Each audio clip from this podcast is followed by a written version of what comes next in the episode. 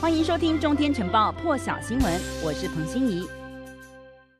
好了，美国白宫国安会议上呢，印这个国安会议的印太事务协调总监坎博呢，他应纽约智库亚洲协会 Asia Society 邀请进行远距对谈当中呢，他明确表示，美国支持强健的美台非官方关系，但是不支持台湾独立。美国完全了解敏感性。坎博还预期美国有能力和中国大陆和平共处，但是挑战是越来越巨大，而且北京也越变得越来越具有。侵略性，这当中呢，其实坎博几次都提到了台湾问题的时候呢，他也强调他必须要非常的谨慎小心回答这个问题。而坎博在这当中呢，也表示说，美国相信台湾有和平生活的权利，想看到台湾的国际角色呢，尤其是疫苗、疫情相关议题，台湾在这其中呢应该有角色，但是不应该被国际社会忽视。被问到拜登和大陆国家主席习近平是。不是会在十月 G20 的会议上第一次碰面呢？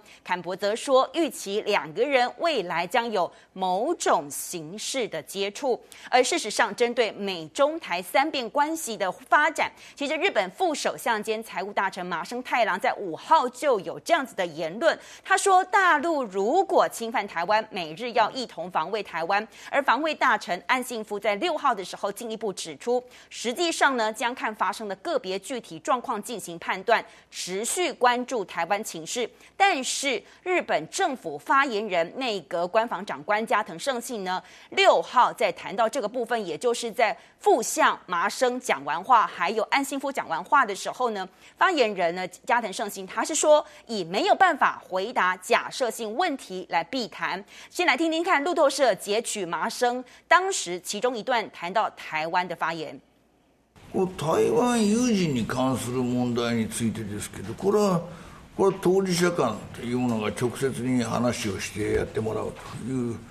ことで平和的な解决することが最も望ましいと、これずっと同じことを従来から一贯してそういう话をしてきたと思いますんで、あの政府としては引き続きあの関连行动で、うん、を関连の动向を注意していきたいと。両岸の话ですよ。而对于麻生宣称美日会联手防卫台湾，大陆国台办发言人朱凤莲六号就说，日方一些政客接连在涉台问题上发表错误言论，公然违背日方在台湾问题上呢对中方做出的政治承诺，对此坚决反对。而大陆外交部发言人赵立坚也非常的不满回应，我们来听听看赵立坚的说法。这种言论极其错误。 并且危险，严重违反中日四个政治文件原则，损害中日关系政治基础。中方对此强烈不满，坚决反对，已经向日方提出严正抗议。今天的中国早已不是当年的中国，我们绝不容许任何国家以任何方式插手台湾问题，任何人。都不要低估中国人民捍卫国家主权的坚强决心。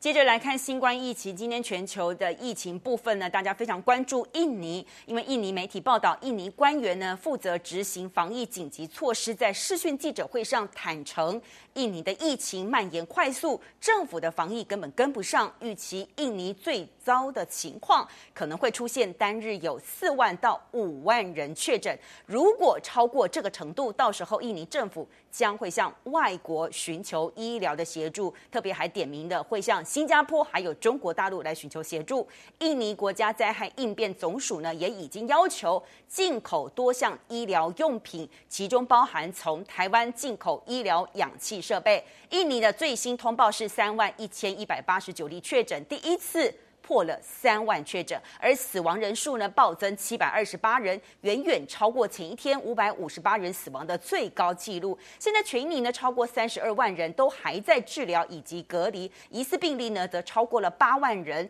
因此呢，现在印尼公布他们的医疗系统崩溃，许多医院就算是已经搭建了帐篷、新增的病床，也已经没有办法再收治患者，而且各地不断的发生医疗氧气不足，造成。患者死亡。而掌管日本皇室事务的宫内厅说，日皇德仁在昨天下午已经在住处。赤玉所接种了第一剂疫苗，德仁接种之后的身体状况呢，并没有异常。至于皇后雅子是不是已经接种疫苗，现在也不清楚。日本共同社说，宫内厅次长谈到德仁接种疫苗时机点，他说，基于一般民众等待的这个持续完成接种呢，在跟德仁商讨之后呢，是决定接种。而宫内厅先前说，皇室人员接种疫苗是不会早于一般民众的，而是采取跟日本人。一样的因应方针，虽然宫内厅原本是没有预定要公开德仁接种疫苗的消息，但是说考量日皇有象征地位，所以在获得德仁理解之后呢，才对外公布。至于皇后雅子这些皇族人士的接种呢，未来原则上呢是不会对外公布的。东京奥运预定二十三号开幕，世卫组织秘书长谭德赛现在传出来要考虑。访问日本期间呢，说还可能会被安排和日本首相菅义伟进行会谈。日本新闻网报道，谭德赛是为了力挺冬奥的安全举办，来考虑访日。如果成行，将会是谭德赛从去年疫情蔓延全球以来第一次出访世卫总部所在地瑞士周边国家以外的地区。而日本新闻网也报道提到，日本政府内部呢，有人认为。明年即将举行世卫秘书长选举，谭德赛很可能是想要借由访问日本来提升他的存在感。而根据布鲁塞尔时报报道，比利时生物统计学专家表示，现在有许多欧洲国家，包括西班牙、葡萄牙、塞浦路斯，还有英国部分地区，他们的感染人数再次明显增加，显示一种情况就是。第四波疫情正在欧洲展开来，但是因为疫苗接种，预期这一波疫情是不会像去年初一样导致大量病例入院治疗。而这名专家也提到，比利时现在大约有百分之三十五的人口接种完整疫苗，这代表着比利时还有三分之二的人现在还处在比较高的风险。但不论如何，希望疫情是不会失控。而比利时国家卫生研究院呢，最新资料资料显示。从六月二十六号到七月二号这段期间呢，平均每天有五百零六例的新增感染病例，比先前一个星期已经大幅上升了五成二。而以色列政府现在有一个初步研究显示，说辉瑞 BNT 疫苗最近几个星期预防新冠病毒感染的有效率下降。可能显示辉瑞疫苗阻止 Delta 变种病毒散播的效应呢，比先前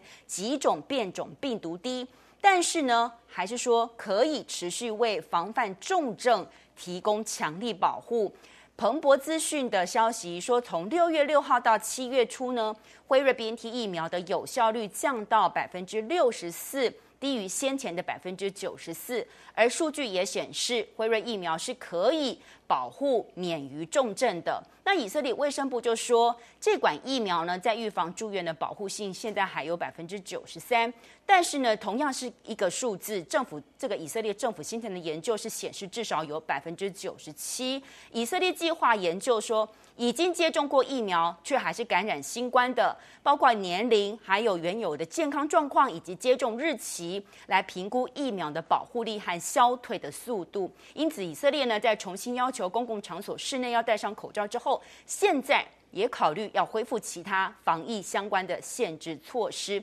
辉瑞呢，对于以色列这一份的初步研究的显示呢，他也回应了，说研究表明疫苗对于新变种病毒持续拥有保护力。只在某一些情况下